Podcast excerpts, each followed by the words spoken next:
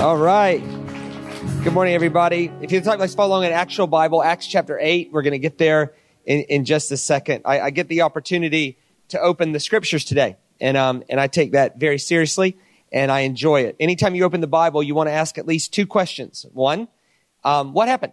And two, and more importantly, what's happening in me right now because of what happened? So I have one theme today that I'm going to put language around in three separate, different frameworks. So before we get into this, about a three to four minute review of what we talked about in the first service, because it'll help this one uh, make more sense. There was an American in the late 80s who came to Australia. Americans love Australian culture. We're enamored by it, but we have no concept of the sheer size of things here, particularly size of things like cattle properties. And um, uh, my, my, my pastor is an old cattleman, and his property when he was uh, coming up was 70 miles long by 30 miles wide. To an American, that is the state of Connecticut. That is humongous.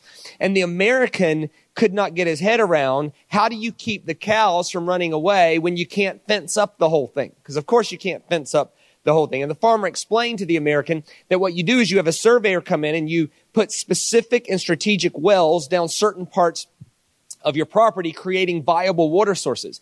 And he said if the, if you have right water sources, the cows won't venture too far from that um, because they'll die. And he said, mate, mate, if you got proper wells, you don't need all those fences. Which leads me to Jesus.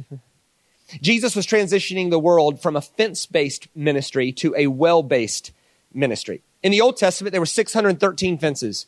613 rules of in and out, us and them, clean and unclean, worthy, unworthy. Jesus had two fence posts. Love God, treat others as you would want to be treated, and you could do something more profound than being right about singular scriptures. You can fulfill the whole lot. And, and of course, the book of Acts is the natural outworking of that. When, when people get profoundly connected by something like that, it only stands to reason that there's going to be very surprising things when people try to outwork that like a Roman centurion being asked to pastor the first church with no theological training. That was surprising. It was surprising in Acts 4 that uneducated people were being used by God. And these people had great persecution. And then there's a strange encounter with one of Jesus' followers, a guy named Philip, and an Ethiopian eunuch. I'm going to just read part of that, uh, that, that passage um, to catch us up. It says, Then Philip opened his mouth, and beginning with this scripture, he told him the good news about Jesus. And as they were going along the road, they came to some water. And the eunuch said, look, here's some water. What prevents me from being baptized? In other words, I'd like to join your Jesus movement. Is there anything stopping that from happening? And he commanded the chariot to stop and they both went down into the water, Philip and the eunuch, and he baptized him. Now this passage should lead us with, with questions like, well, is there too much information in the passage? Like, why include the detail that he's a eunuch? Is that actually necessary? It would be embarrassing for the whole world to know you were missing part of your anatomy. Why include that in, in the passage? And why is this eunuch, this foreigner eunuch, choosing to worship in Jerusalem? And why is he clutching the scroll of the prophet Isaiah, which is what we find out? What's going on there? And is there any reason why he couldn't be baptized? And I think what, what this passage is confronting us with is the question I started with with the illustration, which is, are we going to be a fence-based church or are we going to be a well-based church? And what are the differences between the two? Because all the tension in this story comes from Deuteronomy 23.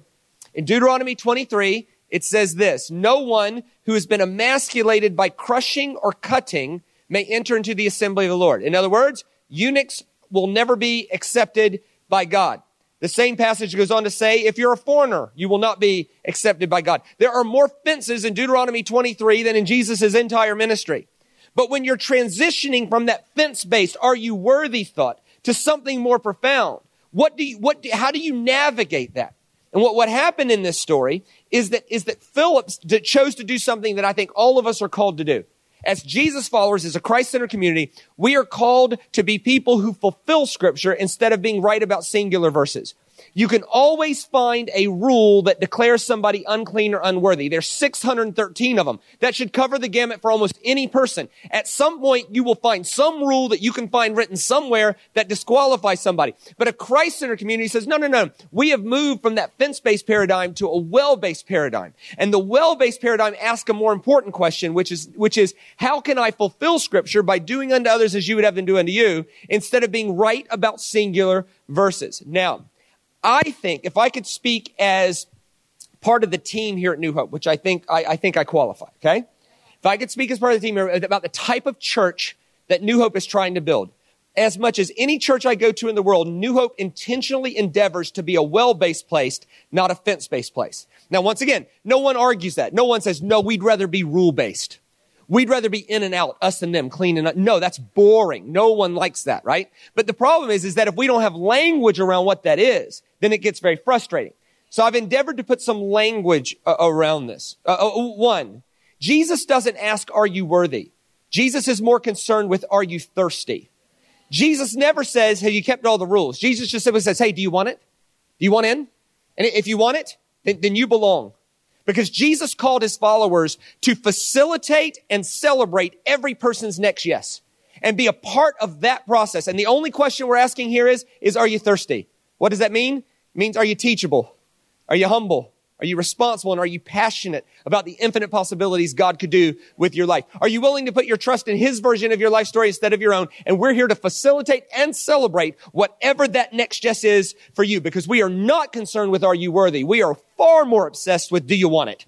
Are you thirsty? Are you teachable? You know, are you humble? Are you responsible? Are you passionate? Let's say it another way. Fence-based ministries are obsessed with sinning less. Well-based ministries are obsessed with loving more. And those are two different things. A fence-based ministry, we don't water down sin around here. We call sin what it is, and we're going to compel people to sin less. And that works terribly. Sin management works terribly. A well-based ministry is obsessed with loving more. And in loving more, the sin problem sort of takes care of itself. Let, let, let's say it this way. A fence-based ministry says everything needs to be fixed. Hey, be open with me about your life so I can judge it and then help you fix it. Right? Once again, even if it's good-hearted, not effective. A fence-based ministry is obsessed with how can I fix everything? A well-based ministry is obsessed with nothing needs to be hidden. Like, wait a minute. If, what if we created a culture where people could be open about the things they want to do before they actually do them and we bring that into the light? Wouldn't that just take care of itself? See, a fence-based ministry is obsessed with, are you worthy? Have you kept all the rules? A well-based ministry goes, ah, nobody keeps all the rules. We, we're, we're, we're wanting to know, are you thirsty? Are you saying your next yes and keep responding to God every single day, and then that will take care of itself. A fence-based ministry is obsessed with sinning less. A well-based ministry is obsessed with loving more. A, a, a fence-based ministry is obsessed with fixing your life. A well-based ministry is obsessed with creating a culture where nothing has to be hidden, and then we trust the Spirit of God to do all the convicting and all the changing. Maybe we could say it a couple different ways. The overuse of fences is not necessary if there's a well-stocked well. You don't need all the fences if there's a water source that we're pointing people to. There were 613 fences in the Old Testament. Jesus had two fence posts. By Acts 15, they had dumbed it down to four. Food sacrificed to idols, blood, meat of strangled animals, and sexual immorality. That's a pretty good effort. In a decade or two, they moved the whole system from 613 fences to four fence posts with the goal of getting to two. Love God and treat others as you would want to be treated. That is an amazing effort. Maybe we can say it this way. Are we gravitating to the center regardless of the fencing? And I think that's what a thirsty culture does. A thirsty culture gravitates to the center regardless of where the fences are. Look, a fence-based ministry says, where's the fence so I know not to cross it? A well-based ministry doesn't worry about the fence because they're heading towards the center. There's a more profound reason to live in life than being in or out. And we, hopefully we know this by now. Look, it's not that fences aren't necessary. I, I'll give you an example. Don't kill each other. That's a really good rule, right? But doing unto others as you would have them do unto you fixes that. If you do unto others as you'd have them do unto you, murder is not a thing, right? Hey, here's a good one. Don't take each other's things. Really good. Like, that is a really good rule for a civilized society to promote life. It is. But if we're doing unto others as we would have them do unto us, taking other people's things is not a thing because you would never want someone to take your things. Hey, here's a good one. Don't sleep with other people's spouses. That's a really good rule, right? But, but, but here's the truth of it, right? If, if you need the Bible to tell you don't kill somebody, I think you might have missed the point, right? If you go, you know what? I, I so want to kill them, but because the Bible forbids it, I'm not. I, I think that is a pretty unprofound way to live, right? Like it, we sort of know that. If, if, if you don't get what I'm saying here, here's what I want you to do. Okay, to, this will illustrate it great, right? Um, after this is over, I want you to take your spouse to coffee, and I want you to look at them in the eye. I want you to hold them by the hand, and I want you to say, "Listen, I love you with all of my heart, but the only reason I'm not sleeping with everybody else is because the Bible forbids it." See how that works, right? Right? We all know that there's a more profound way to live when we're gravitating to the center the fences. It's like, what? We, do we actually need that rule anymore? If, if, we're, if, we're, if we're gravitating, yeah, and, believe me, we need the rule, don't murder. But if we're gravitating to the center, like that, that rule is so far out there. Let, let, let's say it another way. Are we focused on direction instead of distance? A fence-based ministry obsesses about distance. A well-based ministry is focused entirely on direction. Like a well-based ministry can say, we are here to facilitate and celebrate every person's next yes, regardless of how far from the center they are. But if they're facing towards the center, we celebrate that. I was doing a, a, a, a, big volunteer night for a pretty big church. There was hundreds of people at this thing. Supposedly, you were supposed to be on team to be a part of the night, right? And part of the, and there was just hundreds. And my job was to, to celebrate that and motivate and, hey, keep going. It's, it's a really cool thing, right? And part of their night was telling stories to motivate people like what you do matters. But the rule was you had to tell your story in less than 60 seconds. And they had like this security guy on a stopwatch going, like, like you, you went over 60 seconds, they were going to take that mic from you, right? Now I was up next. The guy that went last, right? And I was like panicking. The guy that went last came up and all these people like, I saw God do this. I saw God do that, right? And they're doing this. And, and this guy came up and this is how he started. Hello, everybody. I'm an atheist. Like, cause when you want to kill a party, right? And I, and I thought, I thought this guy has waited to the last moment to come up and call it all bupkis, put a blanket on the thing. And I, I, I was up next. So I'd already worked out how am I going to loving, be loving and honoring and celebrate this guy to sort of de-escalate. I'd already planned it in my head because he shocked me, right? But this is how it went. He said, I'm an atheist. I'm, an, I'm a lonely atheist. And some people told me that you would let me belong to your thing whether I believed in God or not. So I tested it out and I showed up. And true to their word, you are the nicest group of people I think I've ever met. He said, by my second week here, you asked me to join your host team. He said, what that means is every Sunday I have a job. My job is to be kind to people on the door, show people where children's ministry is, and point women to the bathroom. He said, you are a church with an atheist door greeter. and I thought, this is amazing. And he said, he said, because of your kindness, my story is this. Tonight I'm making a decision to step back and consider God might be real. Well, the whole place went crazy. Why? Because if you can't celebrate that guy's next yes, then we have become fence based instead of well based. A fence based ministry can't handle that. A fence based ministry goes, yeah, but what about this and what about that? And he hasn't done our ritual. And what if he dies in an accident? Wait, so it's all the questions like, wait a minute, wait a minute. This guy is facing towards the center and he just responded and said his next Yes, a fence based ministry is consumed with distance. A well based ministry is obsessed with direction. Let's say it this way fences matter less when we're focused on moving towards the center. Or we can say it this way in old communities, the whole village centered around the well. Here's the question for us What if we build wells instead of fences? See, wells represent thirst and life and provision, prosperity and abundance. Maybe we can say it this way Jesus was a fence destroyer and a well inviter. See, Philip ignores all the fences and just keeps talking about the well.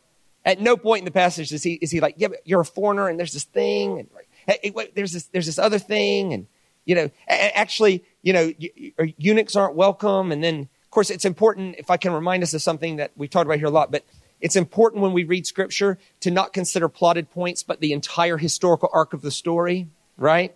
In Deuteronomy 23, it says no eunuch is welcome. In Isaiah 56, Isaiah's like, I think if a eunuch wants it, God would never put them out, right?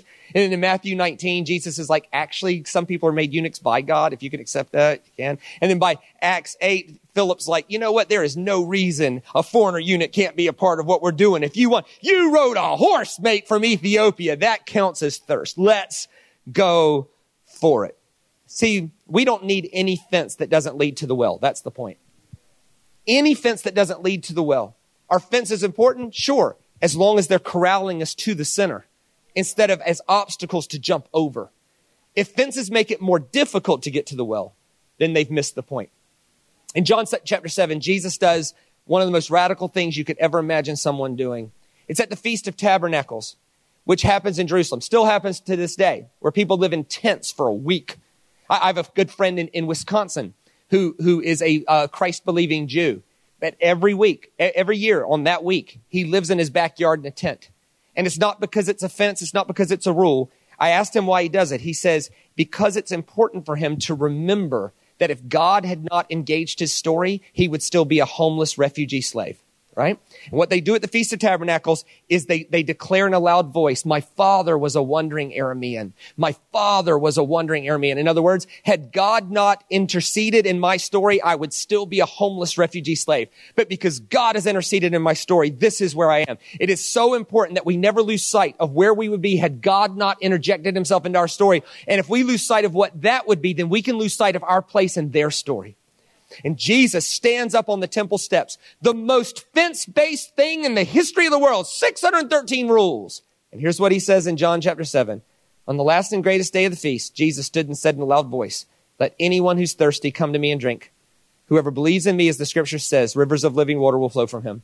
Of this he was speaking of the Holy Spirit. In other words, hey, you know that full presence of God that you've been taught your whole life lives behind a curtain in that building? No, no. No, no. It's only available to certain people, certain moments, certain times. No, no. No, there's 700 fences you got to get to to get to it. No, no. Here's the one rule. Do you want it? You want it? Anybody want it? Then you can have the whole thing. Can you imagine the Q&A at that one? What if you're a Moabite? Yep, everyone. I can read that in Greek and I can tell you the word anyone is actually anyone. Yeah. What, what if they're a eunuch? Yep. Ammonites? Yep. Sidonites? Yep. You want to go through all 613 or can we just say anyone who's thirsty? We are moving from an are you worthy paradigm to an are you thirsty paradigm. Which leads me to a few questions because great sermons are not meant to be agreed with nor disagreed with. They're meant to be wrestled with for application. A couple questions. One, when's the last time I saw God do something that made me uncomfortable? When's the last time I saw God do something that was like, I didn't think God could do that. That doesn't fit the fence. One of my best friends in the world is a guy named Richard Crisco. Richard Crisco was the youth pastor during something 25 years ago called the Brownsville Revival. Amazing healings and stuff. And I asked him one time at dinner, I said, Tell me a story from Brownsville that, that you didn't think God could do. He said, Oh, he said, there was this one time, there was a group of young people who came specifically to make fun of us they were in the balcony area and they were doing these Saturday Night Live skits where they were pretending to pray for people and people were, and it was just all humor and comedy and mocking and people, was, he said it was 2.30 in the morning. We'd been there since 6 in the morning. And he said, in my tiredness, I looked up and I saw them making fun of us and I thought, God send a bear to eat them now, you know? And he said, he said, the next thing I knew, they were down the front. And I thought, that's enough. We're, yeah, you can't do that down here. And he said, I walked over to them and was going to tell them that's enough. And then he said, the leader of the group said, please help us. And he said, what happened to y'all? He said, sir, we were here to make fun of you. I don't know if you saw, but we were up there doing skits, making fun of you. And Pastor Richard said, I saw. And he said, well, one of the skits was we have a friend. He was hurt in an accident. He's paralyzed from the waist down. He's in a wheelchair. And we had, strings and stuff. We had attached it to all kinds. And I was going to pretend to pray for him. And then we were going to move him around like a puppet, you know? It was going to be hilarious. Which leads me to this question like, if you have friends like that, who need, right? And he said, when I pretended to pray for him, he said, fire went through him and now he's able to walk. And he said, I, I, need, I need help. We've messed with something that's above us. And Richard Crisco said, Can God use an atheist to pray for another atheist with the goal of making fun of God, to heal them, to show them his love? And he said, I would have thought, No way, that's not in my fences. But when God does it, who am I to argue? Have I honored a right, wrong, in, out, clean, unclean over, oh, paradigm over a hungry, thirsty paradigm? Is there any place I'm blaming right now instead of being thirsty? Is there any, am I teachable? Am I, have I lost my teachability? A, am I flexible? If God saw fit to fill them with the Holy Spirit, who am I to argue? And really, the question I want us to wrestle with is are we building deeper wells or higher fences?